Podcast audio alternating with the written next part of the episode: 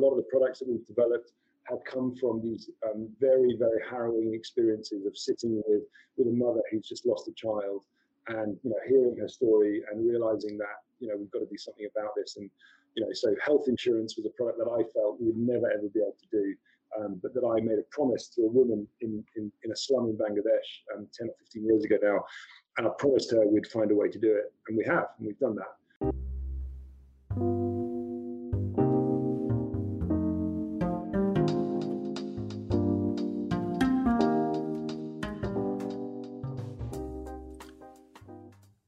This episode of Search with Purpose wouldn't be possible without my day job at Exige International. Exige is an executive search firm providing talent within the Western European market for a whole range of financial services organizations. We, as a group of executives at Exige, believe that recruitment can be done differently. It can be done in a way which serves the needs of both our clients and our candidates, and also the world in which we live. We've committed to not only finding the very best talent available in the world, but also to giving 10% of our search revenue to forest protection charities to ensure that the future generations have these treasures intact and can enjoy them just as we have. So, if you'd like to find out more about our work here at Exige, then please do check out our website at exigeinternational.com. That's E X I G E international.com or of course you can find me on LinkedIn and I'll be very happy to have a conversation.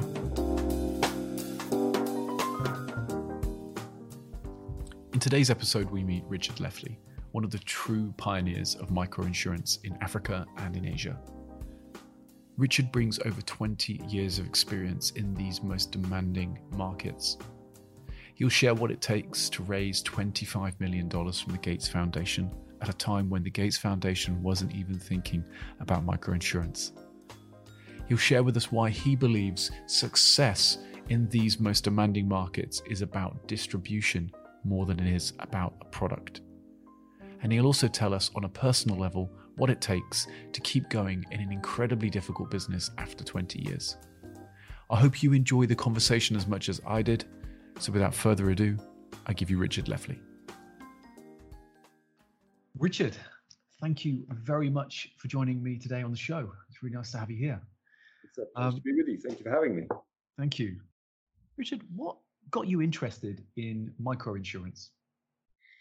Absolutely. Well, uh, for me, I think it was a kind of a combination of things. Um, I remember very clearly being a 28 year old, uh, kind of fairly idealistic reinsurance broker sat at my desk in, in London and kind of looking at the people that I was working with and thinking, is this really what I want to do for the rest of my life? You know, do I really want? You could literally kind of see the generations of of promotion around the office and think, you know, in ten years I could be that guy, and in twenty years I could be that guy. Um, and and that kind of, I mean, I, they were great people. It just wasn't something that really kind of felt me filled me with passion. Uh, you know, that I wanted to do with my life. And, and that combined with you know just a really solid understanding of um, what it looked like to um, to be living um, in, in in Africa, to be facing the kind of risk that these people kind of faced every day. And and you know, I remember very clearly looking at some statistics from Swiss Re and, and, and thinking, you know, the number of people that get affected by natural disasters in the emerging world um, and and the cost of those events, um, there's just such a misalignment. Um, and, and, that, and that kind of resulted in me taking a couple of weeks off and going down to, to Zambia um, to kind of hanging out in a village, trying to you know help build a school, um, and in the process, just really living in, in those communities. And I, I remember asking one of the families that I was living with, kind of what you know why they were here, why they were still in this village, um, and and they got pretty angry with me actually, and kind of went went off and came back with a with a, with a snakes and ladders board and said, look, you know, we're just trying to work our way out of poverty. You know, we're trying to work our way to a better life where we can feed our kids and you know, and pay for for things when they happen. Um, and this one family, I mean, the, the, the lady told me, okay, well, look, you know, we we started off life here in the village, and then we ended up in the capital city in an apartment with a motorbike. You know, as middle class people. Um, you know, she had been a school teacher, her husband was a security guard, and then you know they got sick. Uh, and he'd gone on and died, and they'd spent all of their money on medicine and then on the funeral, and here they were back in the village. And she said, "Look, I know you can't stop bad things happening, but can you help me with the cost so that when disaster strikes, I don't slide all the way back down one of these snakes down to the bottom of the board? And, and a light bulb went off in my head, and I said, "Well, that's insurance. You know, it's it's it's something that I know about. It's something that I I understand from the work that I've been doing in in, in the reinsurance market." Um, and I started to look into why uh, you know these people didn't have access to insurance. You know, at that point, 97% of people didn't have uh, an insurance uh, policy and didn't have access to it. And so that was that was really the, the, the thing that started off this whole journey over the last 20 years of creating MicroEnsure. Fantastic. So how do you go from that idea, that recognition that there's a need, that experience in the village with snakes and ladders? How do you go from recognizing that to actually creating a company? Tell us about that. Yeah, actually looking back on it, it's slightly terrifying. And and I and, and I kind of, if I had a time machine, I could go back and, and kind of give some advice to 20, uh, 28 year old Richard Leftley, I probably would have told him to stay a reinsurance broker.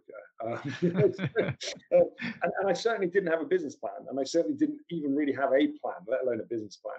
I didn't even know what a business plan was, I don't think. Um, and so, you know, I mean, I, I just, like all great journeys, and it sounds a bit corny, but I just kind of put one foot in front of the other. Um, and so, you know, for me, it was okay. So at a, at a very high level, 97% of people don't have insurance. I think I know why that is. Um, I think it's to do with the fact that the products are too complicated and the, and, and, and the way in which the products are being sold, which is predominantly being, being led by a kind of agent. And once you kind of got an agent uh, and you know you have to pay his or her salary, then that starts to dictate a whole number of things. You know, the premium has to be of a certain scale in order to justify the agent. Um, and if the premiums of a certain scale, then the sum insured is of a certain scale. And if the sum insured is a certain scale, then you need to have a complicated product with medical underwriting and all of the things that we do in the West. And that isn't appropriate for, for the 97% of people living on low and, and middle incomes in Africa and Asia. And so, you know, it, it started with that kind of an understanding. And so it was like, and, and so where are we going to start? Um, and I identified that there was an opportunity to work with the kind of microfinance uh, organizations. Um, so these are these were banks and, and, and kind of semi banks that were lending money to groups of women, and that's where I started. I, I embedded myself into into those organizations. I started um, kind of finding ways to extend insurance through the loans that they were giving um, to these groups of women. That that taught me an awful lot. It taught me the products that they needed. It taught me a lot about kind of some of the customer journey, the features of the customer journey, and then of course you know you started to then say okay and now what? You know so microfinance uh, only had about 150 million clients out of the 4 billion people that don't have insurance. So it's a relatively small subset. So then you start saying okay who else can i work with to distribute my insurance products? And, and that led us on through a whole range of different organizations including you know mobile phone organizations you know electronic wallets um, ride hailing companies. And so you start to kind of then learn how to do that and, and distribute insurance through those through those organizations. Mm-hmm. What do you what was the most thinking back to that time then, that, that beginning, what was the moment that you realized you had something that could work? Is there a project or something that really made you think, yes, this is it? So what was the moment you thought I have something here and it can work? Well, in the, in the early days, I mean, this was this was in 2002. This is 20 years ago. This is a long time before insurtech and fintech and all the things we talk about now. I mean, even mobile wasn't really a massive thing at that point. I mean, the big thing at that point was HIV. So you know, this is a long, long time ago. And at that point, it, you know, a lot of what we were doing was being financed by people like the Gates Foundation. Um, and so, you know, they were giving us money to do this more like as a, as a philanthropic um, enterprise, a social business, rather than a fully functioning kind of business. And I think, I think for me, the, the kind of the breakthrough moment probably came around 2007, 2008, um, where we have been working for some years at that point, and we we had a bit of a breakthrough. We started to work with the mobile phone companies, so um, they started to show interest in using insurance to try and kind of change consumer behavior. Um, so they had a, they had an underlying business problem. Their their, their issue was um, a kind of issue with kind of customer loyalty. So they had a lot of customers, but those customers were were very uh, disloyal and they were switching uh, around between different networks. And what we figured out was um, that no one really wakes up wanting to buy insurance, but people do wake up worrying about the risks they face. And so we used that kind of understanding um, to try and make the customers more loyal by offering them insurance in return for increased loyalty. So if they topped up more, if they, if they topped up more of their airtime with one network, then they would get insurance as a reward. And it had a dramatic effect. Um, so it was it was such a, a kind of um, it was such a breakthrough. We, we, we signed up 20 million customers onto insurance for the first time in just 150 days. Hmm. Well, that makes me think like about what what do you think people get wrong about or misunderstand about selling insurance in Africa and in Asia? I, I, think I think the most common mistake is is misunderstanding that this is a distribution challenge, not a product challenge. So you know, time and time again, I see, especially insurance companies. I mean, it's a very product-led industry, uh, and, and I think it's one of the, the, the last remaining product-led industries. And, and, if you don't believe me, um, pull out a pitch deck from an insurance company. And, and normally what it is, is it's kind of like, this is who we are. Um, this is how fabulous we are. This is how strong our balance sheet is. Um, these are our partners. And then it ends with, these are our products. Um, and so, you know, it, it, always goes to here are our products. Um, and, and for me, that's kind of irrelevant um, because once you do that, um, then you just become a commodity. And once you do that, then you know the the next logical question is okay let me take your products and let me go find out if i can get a better product or a better price. Um, and actually when we're talking about microinsurance um, the most critical element here is the customer journey. The most critical element is um, is working out how to remove friction um, because at the moment when there's 97% of people who don't have insurance uh, they wake up every morning and they can't be bothered to buy insurance. So in many ways, we're not competing with AIG or AXA um, or, or, any of the insurance companies. We're actually competing with with apathy. Um, and so if you make it at all difficult to sign up and use insurance products, then people will just default to their to their kind of um, to their existing position of not buying it. Um, and so friction needs to be removed from the sign up process. So how do I sign up? How do I pay for? How do I how do I use the product? And if you can remove all of that friction, then you can you can have very very dramatic kind of end results. Um, I, think it's true, and I think I've seen certainly in, in my time that you you can succeed with a bad product, but with a really good kind of frictionless digital customer journey. Um, but you could you can absolutely fail with a great product uh, and a terrible customer journey. And so we've seen that play out time and time again. And I think that's where most people make mistakes.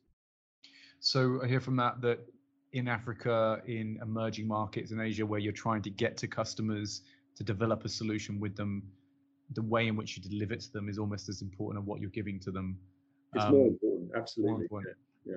yeah. I mean, that does bring to mind a question for me, though. It's like, why do people who may be struggling to feed themselves and their family, why do they need insurance? It's a good question. Um, so, I mean, certainly, I think you know, if you go if you go into the slums in in Nairobi and stand there and say, anyone want to buy life insurance? I mean, no one will. No, there won't be a, an orderly queue uh, formed. And, and, and, it's true. Like no, none of us wake up wanting to buy insurance. And if you're poor, you really, you know, if you're a, a low-income African, you really don't wake up wanting to buy insurance. You wake up with many, many things on your mind. And I think that that's the issue we can't sell insurance to these people, but we can sell solutions to the risks they face. You know, I remember I remember sitting down with one of our clients and, and we're, I'm talking to them and, and, I, and I asked them a question around what, what causes you to spend money in unexpected ways? And, and she kind of it was brilliant and she kind of sat back you know she hasn't got any teeth in her you know in her, in her, in her kind of mouth at all and she kind of sits back and she's kind of she doesn't think and she leans forward and she says you know I eat risk for breakfast. you know, like the most kind of profound, and you kind of think, what is you know, and and basically what she was trying to say is like her entire life is about risk. She wakes up, you know, she's worried about how do I get water without being attacked and losing, you know, and, and, and having my money stolen. How do I how do I do this without without kind of being, you know, assaulted? You know, and so her entire life is about risk. Um, and so when you when you address those risks, so you know, instead of trying to sell life insurance, you say, hey, if something happens to you, would you like your kids to finish school? Then that's a very different conversation than would you like to have life insurance? And, that, and that's what I mean about the customer journey. Um, it's not about the product, right? If you if you position the product front and center and say, this is the product I'm selling, who wants to buy it? You'll get no one to buy it. But if you say, you know, if you embed um, if you embed into a brand that people trust, so a mobile phone company. And, and why do they trust it? They trust it because they're using it every day and because they top up. And when they top up airtime, they, they're pay-as-you-go customers. And when they when they buy airtime, it works. And so when that brand says, "Hey, you know, uh, I noticed that you're sending money home to your family because you're a, a, worker, you know, you're you're a domestic worker in in the city. I see that you're sending money home. Would you like your kids to finish school? If something bad happens to you and and you lose your job, then you trust that brand and you trust that actually, if something was to happen to you, then your kids would be taken care of um, it's easy to pay because you can pay in daily, you know, daily installments um, by deduct by small deductions from your airtime balance. So there's no there's no pain associated with paying.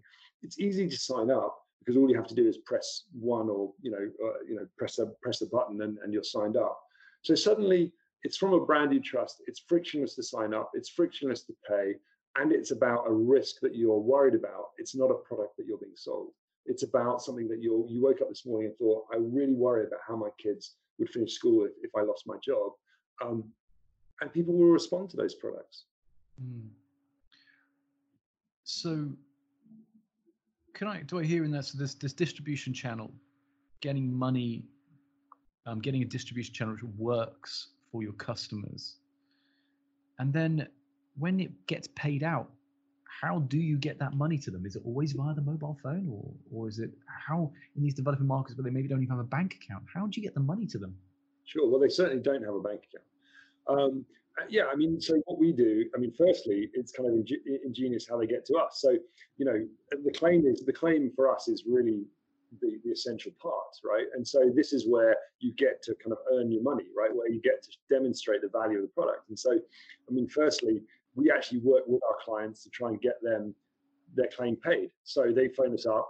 Um, normally they would phone us up or they'd make contact with us um, through a number of different channels that we have. And, and, we end up having a chat with them. We normally end up calling them. Um, and we ask them about what happened and we ask them to go away and try and get get some kind of documentation for us and they say okay and, they, and off they go and then we set ourselves a, a reminder kind of corporately on our system and after two days, if we haven't heard from them, it actually pops up on someone's screen and it prompts one of our agents to call them back and say, you know, how are you getting on? And nine times out of 10, the client says, well, you know, we're, we're, um, we're, we're struggling. You know, we, we went to the police to try and get a report and we couldn't. They, they want some money, they want some bribes or whatever.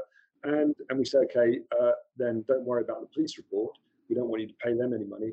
Hmm. Could you tell us about someone in, in, in, the, in your community who uh, who knows about what happened. And they say, oh yeah, you know, the chief uh, or, the, or the imam or the or the pastor or the, the local official, you know, he knows about what happened. Here's his mobile phone number. So we call that person and say, hey, you know, tell us what happened to uh, to, to this person. And they tell us the story. And if it matches up, then we say, okay, now we can pay the claim. So, you know, and we've paid claims uh, using kind of a, a, snapshot, you know, a WhatsApp picture of a, of a paper handkerchief that someone's written on it in in a bar saying, yeah, I know, I know this person and their and their mother died yesterday.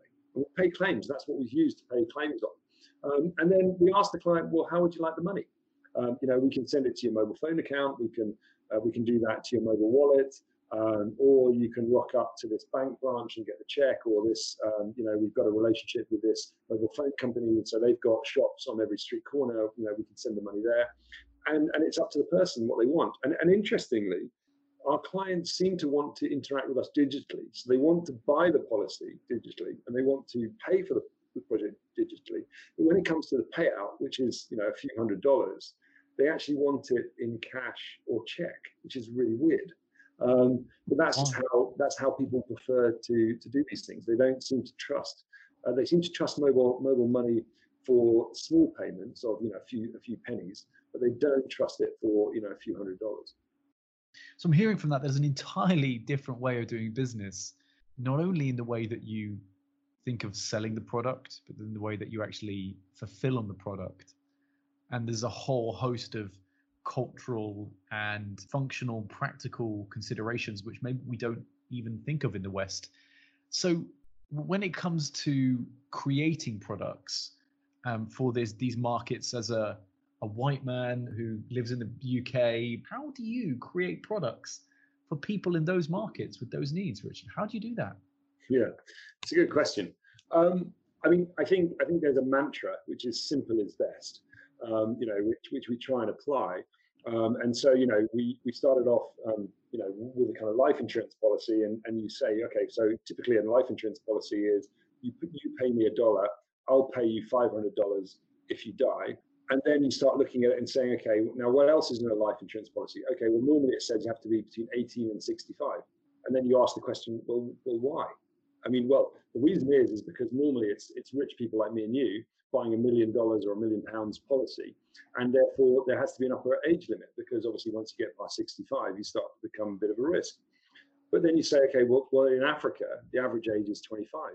So if I sign up a million people, um, the average age is going to be 25, and of course there'll be three people out of a million who are 90, but the majority will be 25.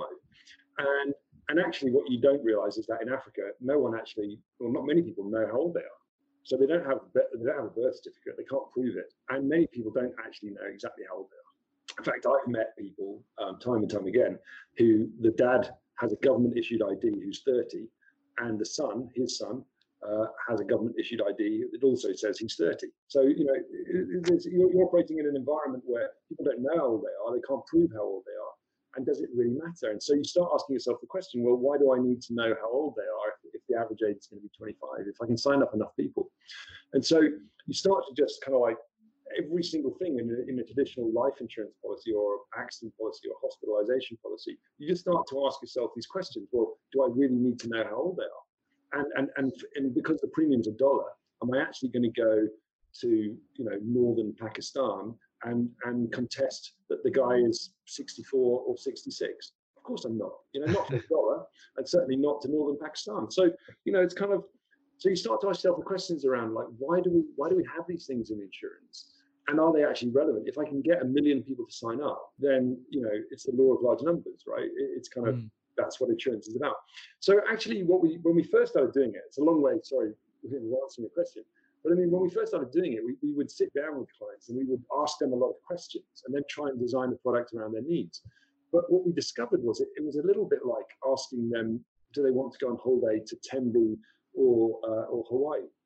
You know, they have no idea what you're talking about. They've never had insurance. So they don't understand how to design an insurance product. So, so actually what we did was we ended up designing products based upon our knowledge and our experience, and we'll launch them and we'll get people to use them and then after we've seen a number of claims be made in, in a community, and we then go and ask the clients, okay, what's your impression of this product? Why did you buy it? Why didn't you buy it?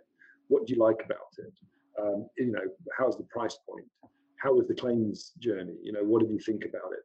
And then we get real data, and it's really interesting. Um, so we, we we actually end up designing products as as you said, as white people sat in Cheltenham, based upon 20 years of experience of selling to people. But we do sometimes get it wrong. Mm. So, is there a future in microinsurance? If I'm an insur, if someone in insurance right now, is is microinsurance important still now, and is there a future in the industry? I guess the real question should be: if you had a time machine, would you do it again? you know, 20 years is a long time to spend doing something, isn't it? Um, and I think the answer, uh, rather disappointingly, to that question is no, I wouldn't do it again. I think it was just incredibly hard, incredibly difficult um, and I wouldn't probably advise a young Richard Leftley to embark on the journey. However, having said that, I think it is it's incredibly it's needed, right? Like I mean, providing a safety net to people is is really in the, in the heart of what we're supposed to be doing as an insurance industry. I think we've learned a lot. Um, so the model's changed. You know, kind of, kind of interest. And I was looking at this the other day. Interestingly, uh, my understanding of what need, what was what was broken, right? So you know, you, you take a step back and you say insurance companies have been around for an awfully long time. Insurance companies have been around in Africa and Asia for decades, you know, since independence, 30, 40, 50 years, um, and, and, and longer before that. And yet 97% of people still don't have insurance. So the answer is not, let's leave it up to the insurance companies. You know, something else has to has to has to change. And so I think that there is a need for these kind of companies like MicroEnsure who come along and design products and customer journeys and then get involved in selling the product and, and educating the customer and collecting the premium and paying the claims. And that's needed. But the economics of that model is really difficult. Um, and so I think as, as MicroEnsure, where we got to was after 20 years, we realized okay, um, you know, we are we are needed. You know, we've been a broker, we've been a we've been a call center, we've been a technology company. So we've kind of been doing the same thing. We've been we've been trying to address the weaknesses that we see in the market. But the thing that we've been trying to fix is how we get paid for the value that we create. Um, and I and, and as microinsurer, we kind of got to the point where we discovered that that actually the only way to make the economics work would be to become an insurance company. And and you know, and that and that way we could then um, have a kind of end to end. You know, we could create the products that we were selling, um, and that and that way we wouldn't be kind of begging for a few, uh, you know, a, a small commission from the insurance company for all this work that we were doing. We would actually be able to control kind of the the entire value chain. And so we set about trying to become an insurance company. Um, we thought, or I thought, you know, maybe the way to do that was to get into bed with a really big insurance company, one of the big insurance companies, and, and have them buy us out. And then we'd become like their kind of specialist business unit. Um, but actually, my experience of that was pretty negative.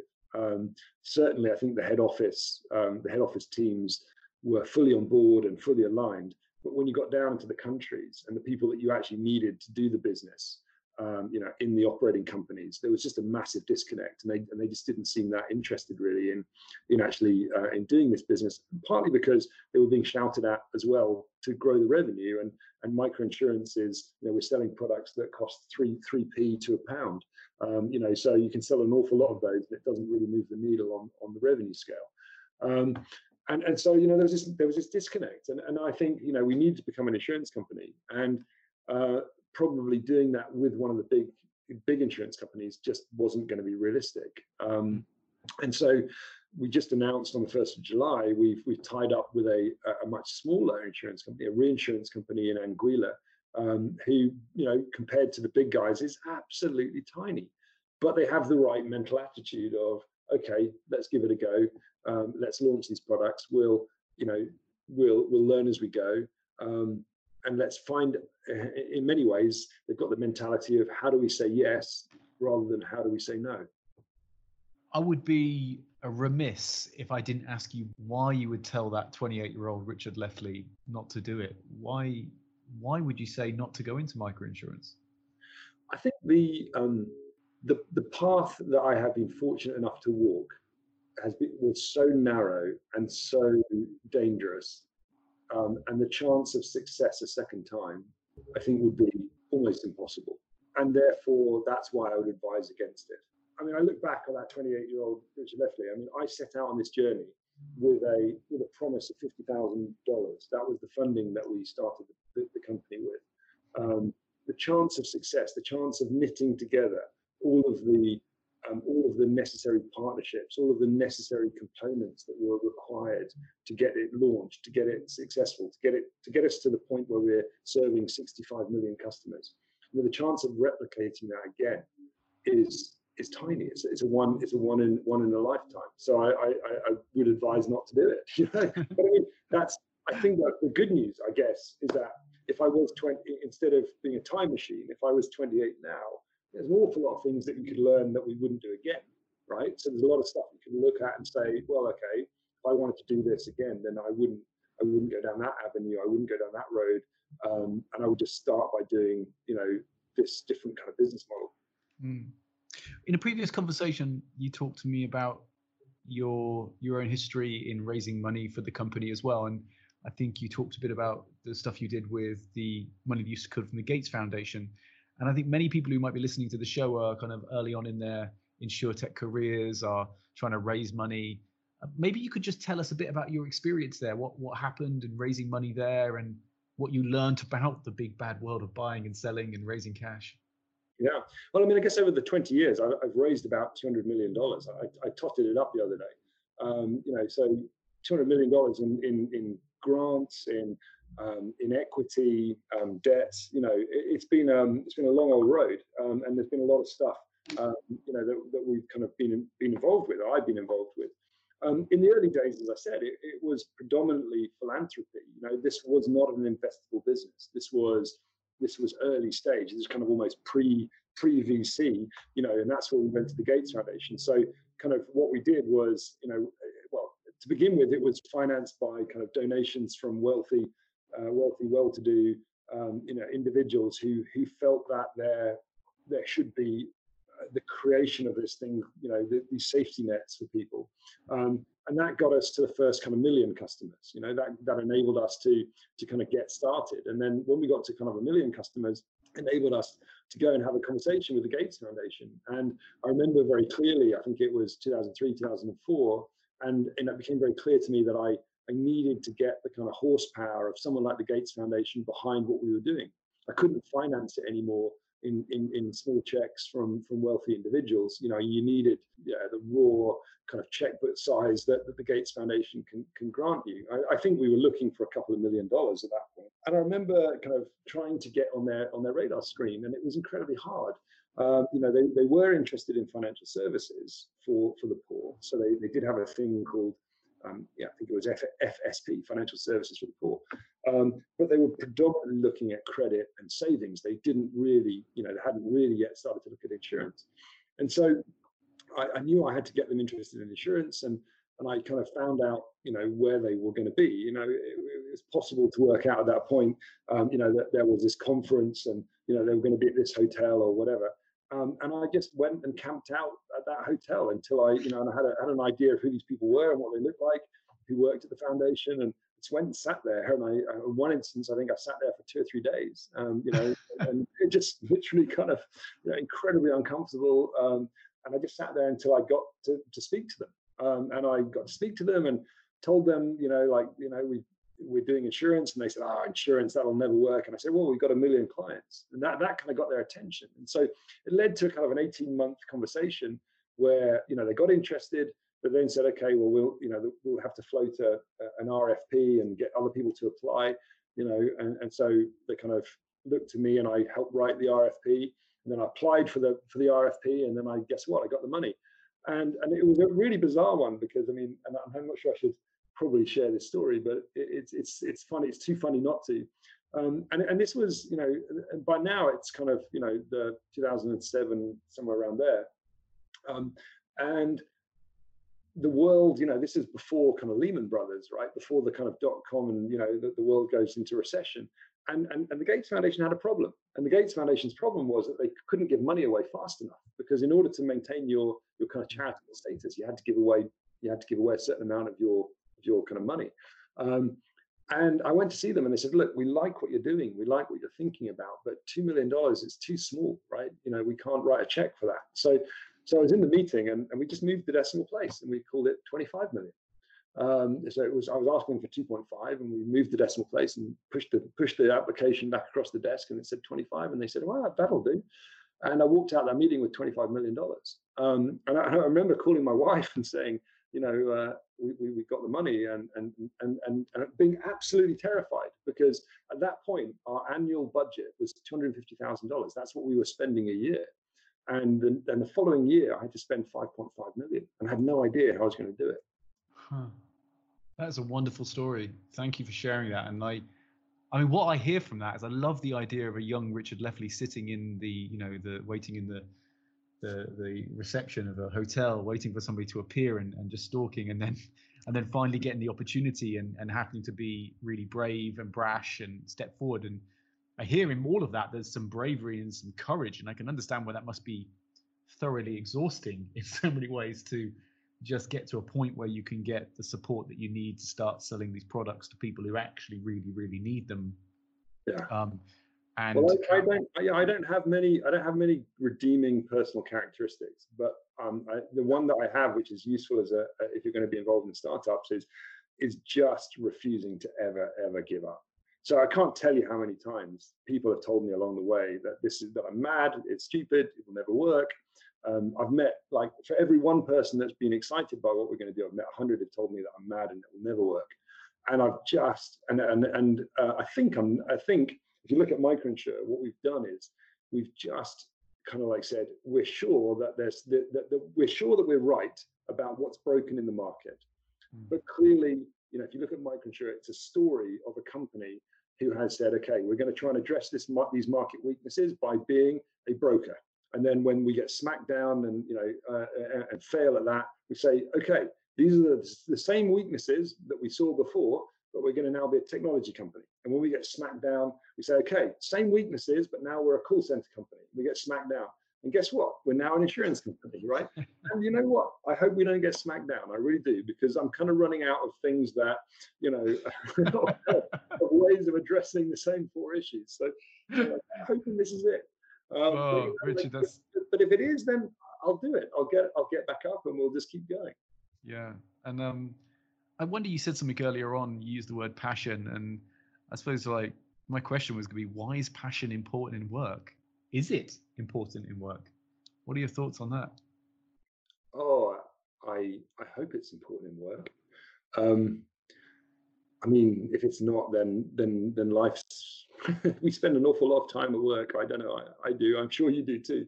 Um, and and we spend a lot of time sat at our desk. So we, you know, for me, finding something that I'm passionate about, and, and I think that goes right back to the beginning, doesn't it? I mean, I, I think I said I, I wasn't I, I, didn't really want to grow up to look like the people that were my bosses. And, and the reason for that is because I couldn't get passionate about doing their jobs. I couldn't be passionate about that's what my life is about. I mean, my life, my life is I enjoy my life because I'm doing something I feel passionately about. I'm I'm helping people. And and you know, I mean, for me, William, I mean, look, every time I get a bit run down, every time I get a bit kind of like despondent, I I, I think, okay, well, I'm going to be going on a trip, you know, next week or the week after, and I'm going to be in Pakistan or Bangladesh or wherever. And I just make sure I go spend some time with the clients that we serve. And, you know, I, I eke out half a day and I kind of go and just go and hang out with them. And, and it's really hard to come away from those interactions and not have a fire in your belly because frankly the lives that these people live the lives you know the risk that they face every single day is just in, it would be inconceivable to us, you know, in, in the West. And so you come away from those interactions and you and you just and you have a new resolve to double down and and do something, right? And and to be mm. useful to humankind. And that's what that's what it's about for me. Mm. So I wonder on that actually um, what the younger Richard Leftley would say to you about that passion and about that um, if you said don't do it. And I um I, I can identify a lot. I mean, I'm an entrepreneur myself. I mean, I'm certainly not selling stuff in and selling products to people who are who are experiencing the very lives that you're talking about. But there is something about getting beaten down, being to be an entrepreneur, that is just part and parcel of running your own business, of giving something a go, starting a new project, starting a new product, and trying to get it to work. There's so much failure involved, and so much fatigue at times with that process. Um, so I can entirely understand also why, looking back, I may also think the same at times. Um, well, well the young Richard Leftley, if the old Richard Leftley showed up, would tell the old man to get out of his way and. but like you know, but I mean, but I mean, I mean, if you're not if you're not willing to have a bit of failure, um, then don't don't start out on the journey. Um, definitely, yeah. that that's absolutely true. Um, but I think what's important is, and it, you know, it's not all about failure. I mean, it's it is about learning from those mistakes, learning from you know, and, and actually for me, there's a there's a great deal of joy in learning from from those mistakes and having a bit of a laugh about them.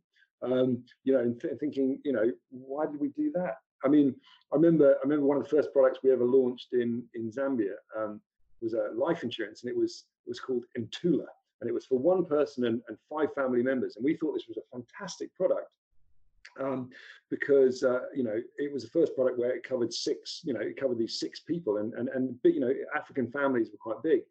Um, and what we hadn't realized was that you know in the weeks and months before we launched the product, there'd been a huge number of stories in the, in the local newspaper about kind of black magic. And of course, six is this number which is kind of linked to kind of black magic. And so when we launched our product and it was to do with death, everyone assumed that we were we were witches. And so we had a we had a riot, and people, you know, literally kind of like were we had to get kind of you know evacuated from this from this small town because people wanted to kill us. So you know, there's kind of like these kind of hilarious kind of how did we get it so wrong? You know, we we were here to help people, and they wanted to kill us. I mean, you know, so we've made so many mistakes along the way. It's been, uh, and, and some of them are are genuinely kind of weird and wonderful.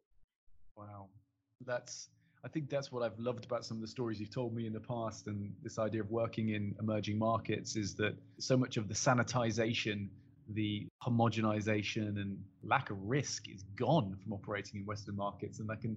There's actually a visceral experience, I'm sure, to be in those markets where, like you said, if you get it wrong, it, it can be like really dangerous, right? Oh, um, oh, yeah, totally, yeah.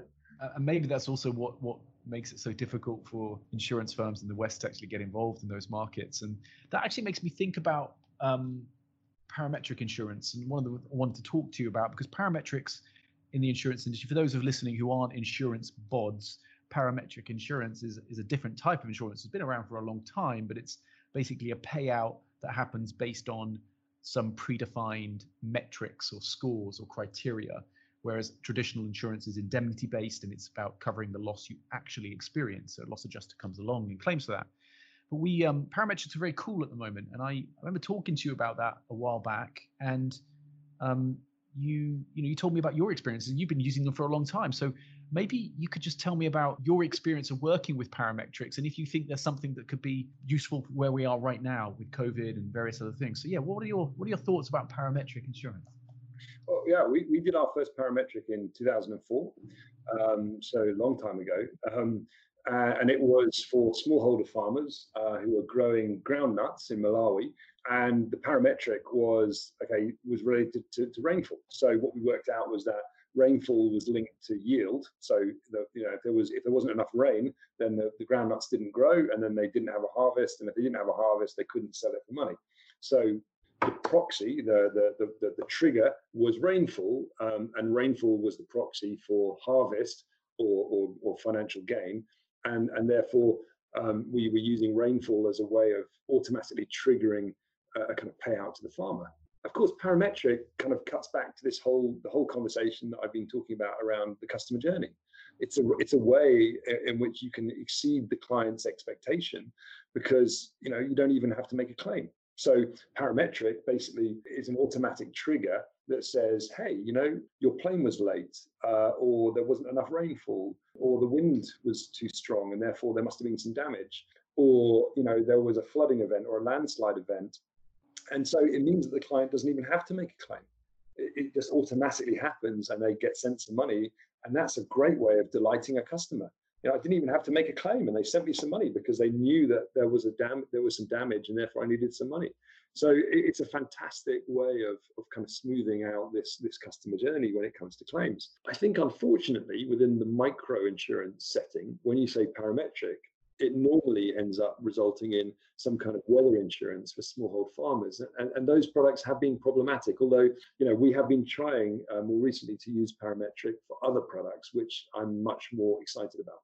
Like what? Well, I think, I mean, so firstly, I think in my head, micro is being redefined a little bit. So micro, of course, means low income people and middle income people in emerging markets. Um, and we're, you know, and we're selling them kind of low value or, or, or, small ticket insurance. So, you know, you're selling them insurance products with a small payout and a small price. But micro also means, uh, increasingly for me, it means uh, insurance to people like gig workers who might want to buy insurance for a short period of time or for a short distance. Um, so, you know, we some of the most recent products we've done have been things like, um, you know, um, individuals who are who may be white collar workers during the day, but in the evenings they want to be a personal trainer in a gym, and they don't want to buy professional indemnity insurance for the whole year. And they just want it for 30 minutes or 60 minutes or 90 minutes whilst they're doing a personal training session. Or, you know, people that are involved in traveling across country. So a lot of our clients and travel. They run these small businesses and they they smell they, they sell tomatoes or they sell commodities, but they have to travel around the country to buy those products, um, and they're very affected by you know bus journeys being you know the buses they travel on break down quite often, and when and when they break down, it's not like an hour. You know, it can, it can be a day or a week. You know, that the, the bus takes to get fixed. So there's a huge effect on their on on, on them. Um, so you know, we're looking at parametric around travel. We're looking around parametric around um, kind of gig workers. So you know, uh, if you if you use your bike uh, or your motorbike to give people a lift, and you work for Uber, um, and then you you know you you, suffer a breakdown. Um, you know, being able to tell that someone that they that, that they normally are moving, you know, between six o'clock and nine o'clock, and then seeing that actually they're they're stationary, you know that the fact that they're stationary means that they're not going to be earning money, and is that because they've broken down? Is it because it's raining? Is it because there's no business? It doesn't matter. They're not earning money. And so having a parametric trigger that says, okay, I can track you and you're normally moving between six and nine. And therefore, you know, you tell me that you normally earn $3 a night. Well, I'll pay you $3 tonight because you're not moving. So parametrics are a great way to be imaginative with products, um, reimagine the way that you can serve your clients, but also the distribution process, the customer experience sounds like it can be very, very immediate, very smooth, very directional in terms of getting the, the result, the over over delivering to a client pretty quickly. Um, Absolutely, yeah, you hit the nail on the head. I mean, it's easy to imagine creating an insurance product and selling it. The, the, difficult bit is always how do I pay the claim quickly, consistently, and in a way that the client feels delighted about. And parametric opens up a whole range of, of, of ways of doing that. Because you're working in a sector where, in micro insurance, where you're, it's probably fair to say, disagreeing with you want, but it's fair to say that there's more meaning. You feel like the people who are coming to your company have more maybe have more sense of meaning that they're helping underserved they're helping people in emerging markets who have very different needs. When it comes to growing your teams and hiring people do you have to look for a different type of person or do you attract a different type of person because of that? So you can tell us a bit about your experience building teams for a company like MicroEnsure yeah um, and i wouldn't and i wouldn't say i'm great i'm, I'm an expert in it um, in any way i think i think the i think the honest answer is is that the good news is that an organization like Microchip probably attracts a certain kind of person. Um, you know, because there are people that want to work in a social business um, that's having a positive impact, and that you know they they get that kind of sense of, of achievement. And I think we probably attract those kind of people, and so we have a bias towards them. I think what we're looking for increasingly, um, and it's kind of interesting, is we're looking for people that can just that just have that kind of yes, I can do it kind of mentality. So we we recently did some work with our team, and we we we did a kind of you know all these kind of analysis, and we were obviously trying to map out kind of who were the people in our team, depending on whether they were people, you know, extroverts, introverts, uh, or whether they were detail oriented or they were kind of, you know, big thinkers. And, you know, we're plotting them on these kind of scales and we use kind of four colors, you know, so we use red, yellow, green, and blue. Um, and, and we put people in these categories. And the reason we do it this way is because you know, um, it cuts across different cultural boundaries and, and it helps people with different languages to understand kind of where they fit in. And, and it was really interesting because we've got a real spread of people, but of course we're a sales-led organization. So, you know, a lot of our senior leadership is, is quite sales, sales kind of led. Um, and it's been really hard to find people that are kind of sales driven, but also compassionate um, and and you know have that kind of desire to actually serve all people, you know, rather than just kind of hitting targets and things like that. And so we tend to look for people who have a kind of can-do attitude. And quite, it's interesting. Quite a lot of the people that come into our organization end up staying with us for quite a long time. And I think the reason they do that is because once we've hired someone who's got a kind of like you know kind of can-do mental attitude, they quite often start off relatively junior positions and end up being country managers. So end of last year, we had we had our kind of country manager in Ghana who'd been with us for seven or eight years. Um, kind of say, you know, look, I, I, think it's time I stepped aside and went and helped my family run the family business. Um, and we looked internally and we realized that actually, you know, the most the, the person that we wanted to kind of promote into that role um, was another was another woman. So the, the, the the lady who was running the country was stepping aside, and the most obvious person to replace with was a local uh, woman who had joined us straight from university in a, you know, as a kind of claims clerk uh, and had worked her way through the organization and just was such a go-getter, you know, and, and, and we put her in the role and I said to her, look, you know, we're going to put you on probation here and, and, and give you this role. And we're in the middle of COVID lockdown. And I said to her, look, I need you to go to the regulator and get this letter, uh, you know, because we need it. Um, and um, I understand it's lockdown. I understand that the regulator is working from home and therefore it's going to be difficult. She said, no, not, not a problem. I'll get it for you today. I, and I said, look, don't overpromise, you know, because, you know, you don't know that. She said, no, I'll get it for you. And in, an, in an hour, she had a letter signed from the regulator. And I don't, I still to this day don't know how she did it. I don't really, and, and, you know, I don't really mind how she did it, but she did it. And that's the kind of people that we're looking for. People that just kind of say, look, it, a lot of people would say it's impossible. The regulator's working from home. He's not going to sign a letter. But, you know, she just went and whatever she did, she went and she, yeah. She got it done. So, it kind of kind of reminds me of a, a, young man sitting in the, maybe the reception of a hotel waiting for someone to turn up. Yeah, um, I, uh... I, do, I, do, like those kind of people who, who, are, who refuse to give in. Just refuse to give in and just keep. I keep do going. as well. That's what it's beautiful, and, and that brings to mind actually a lot of people who are probably listening to this are in you know either Switzerland, the UK, and the US, and might be asking themselves like how hard is it to have a team that's all over the world? Because i haven't actually mentioned that that you know your your business are people all over the world in distributed markets. I mean god you've been distributed before. It's been cool to be distributed right? How the hell do you manage that? Different cultures getting stuff done. Is it is it any different or are people just all the same? What's been your experience on that? Yeah you know i think people are remarkably similar. Of course there's cultural differences. I think though that what we what what we've done is we've tried to keep our kind of Western leadership really small. So we've only ever hired people in the UK if we couldn't find out those people in the countries. And the biggest mistakes we've made is where we've overhired in the UK, and we should have been hiring in Pakistan or in India or you know Ghana or Kenya or wherever we were. And we've certainly never hired expats and had the expats run the countries. We've always trusted the locals, and that, and the reason for that is because the locals understand their culture. We're never going to understand their culture in the way that they do. And so I think just being I think just being respectful. You know, have we got it right? Uh, have we got it wrong? I think we've probably got it wrong more than we've got it right, if I'm being honest. And it's really, really hard. But I think ultimately, you know, like there are some just, you know, common human decencies of respecting people and um, trusting them and not not kind of you know putting them down and and and, and a lot of um, I mean a lot of people I speak to in our organization just like working here because because of that. I mean, you know, I, have had I've had people tell me that it's the first organization they've ever worked at where, you know, they haven't had to kind of jump through hoops for their boss to get a promotion. and they just get promoted because they're good at what they do.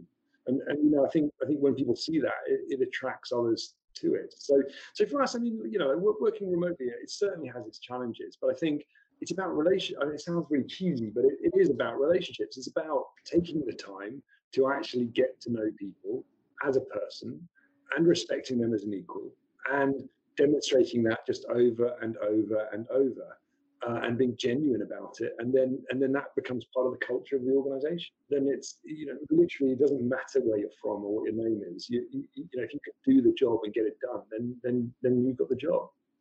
Fantastic. It's good to hear that. And i think um maybe often it's just a case of giving it a go, right? And um, I mean, I certainly say to people that I'm advising them to hire is, yeah, you got to know what you want. You got to know what competencies you want, but you've also got to be really clear on the values and the motivations. And I'm a believer that that those values and motivations are universal, no matter the the country or where you are from. And if we can treat people like people and be consistent in, in understanding what we look for and then treat them with respect and give them the opportunity and the responsibility, yeah. then then you usually can get a hell of a lot done.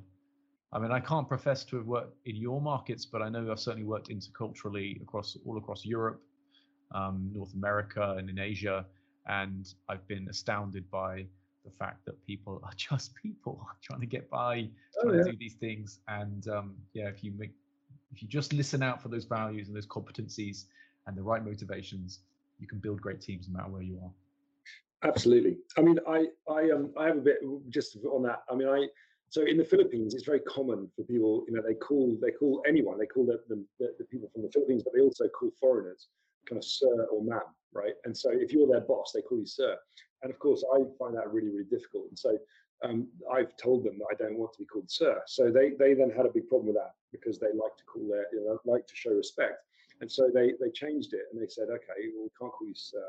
And so they started calling me chief because then you know like chief is you know I'm not offended by chief. So so then so then I started calling them funny names as well. You know, like I'm coming up with coming up with you know, like your lordship and you know yes sir and all the rest and, and we had a lot of fun with it. You know, and and it's kind of I think sometimes you've got to be respect. You know, I've got to respect the fact that the Philippines want to show respect to their to their boss. That's important to them, part of their culture and they've got to respect the fact that I don't like being called sir because for me it comes with a whole bunch of baggage being called sir by by a Filipino. I don't I don't like that. Um, you know, so we've we've both accommodated each other, and, and I think that that's a good thing to, to do. Yeah, that is very true. There's a type of humility in there and integrity, and Uh, you've got to stick to what you believe in some ways, but also accommodate the beliefs of others in the best way you can, and maybe a bit of fun yeah. uh, is it's probably a good way to do that. Well, I, am I'm mindful of your time, but I, I, would just like to kind of finish up asking you a couple of kind of quick fire questions, I suppose. Yeah. Who has really influenced you in your development? Well, I mean, uh, uh for me, uh, be some of the clients. I mean, that sounds cheesy, but a lot of the products that we've developed have come from these um, very, very harrowing experiences of sitting with with a mother who's just lost a child, and you know, hearing her story and realizing that you know we've got to do something about this. And you know, so health insurance was a product that I felt we would never ever be able to do. Um, but that I made a promise to a woman in, in, in a slum in Bangladesh um, 10 or 15 years ago now. And I promised her we'd find a way to do it. And we have, and we've done that. Uh, I would also say that people like, um, you know, we've, we've, we've interweaved a lot of kind of behavioral economics. That's been really, really critical to our success. You know, understanding behavioral economics, and so you know some of the guys that are working the behavioral economics side, like Dan Ariely, you know, who, who are really kind of masters of this, have, have really helped us in our thinking. Behavioral economics. Um, what's your quick primer to a behavioral economics for those um, out there who've never heard of it before? What is behavioral economics? Oh, behavioral economics is understanding how uh, humans think about product and price. So, you know, for example, um, when you walk into a restaurant and pick up the wine list, um, and the cheapest bottle of wine is 12 pounds, and there's one of those, and then there's a whole bunch that are 13, 14, or 15 pounds, uh, and you know, majority at that price, and then there's a few that are 25 going up to 35. And so what you've just done is you've just anchored that the right price for a bottle of wine is somewhere between 12 to 35 pounds. You know, guess what? You know, which one sells the most? Well, it's the one that's at 15 pounds because basically you don't want to buy the cheapest one because you don't want to look like a cheapskate but you also don't want to spend 35 pounds on a bottle of wine. So you end up buying one that's kind of like not the cheapest, but not the most, you know, but it's in that kind of 15 to 18 pounds. That's what they sell. And most restaurants don't even have the 12 pound bottle of wine or the 35 pound bottle of wine. They just have it on the list to give you the right anchoring, you know, the anchor points of what a bottle of wine should cost in this restaurant. And the same is very, very true for insurance. Uh, you know, these people don't have insurance. They don't know what the product should cost. So quite often we end up with a product which we don't actually want to sell, but which anchors them in terms of okay, well, so the product should cost somewhere in the region of fifty cents to a dollar fifty. Okay, I'll go for the dollar product. You know, so it's, it's things like that. It sounds very, it sounds very obvious. Oh, I could, I could, well, we could spend another hour easily behavioral economics. Believe me. Yeah. Um, Do you have um? If someone wants to find out more about that, I'll put some links to some um, presentations on behavioral economics. Do you have a, um, a book or a primer for someone that they might look at that? Something you'd recommend?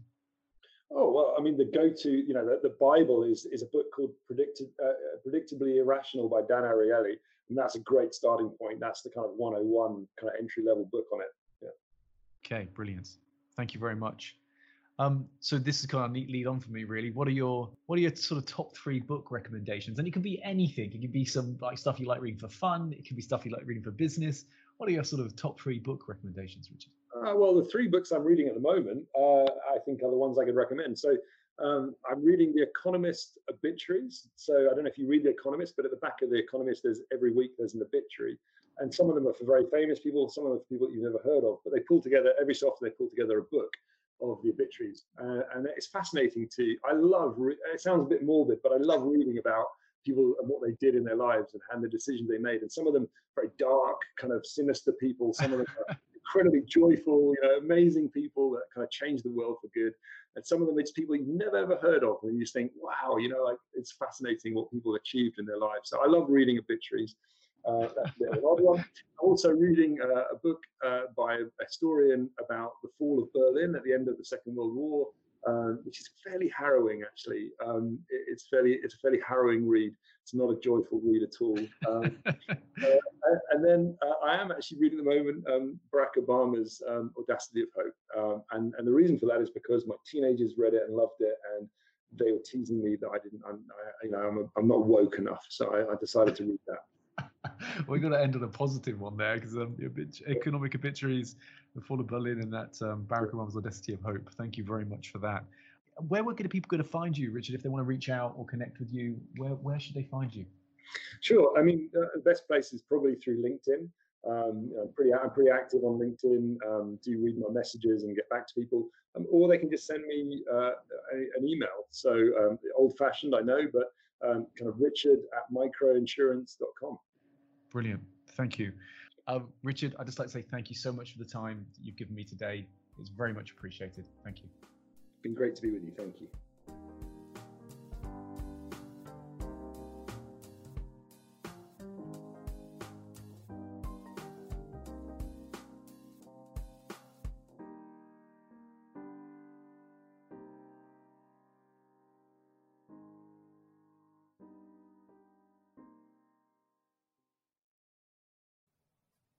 So if you enjoyed this episode, please remember to subscribe or leave a review on wherever you get your podcasts.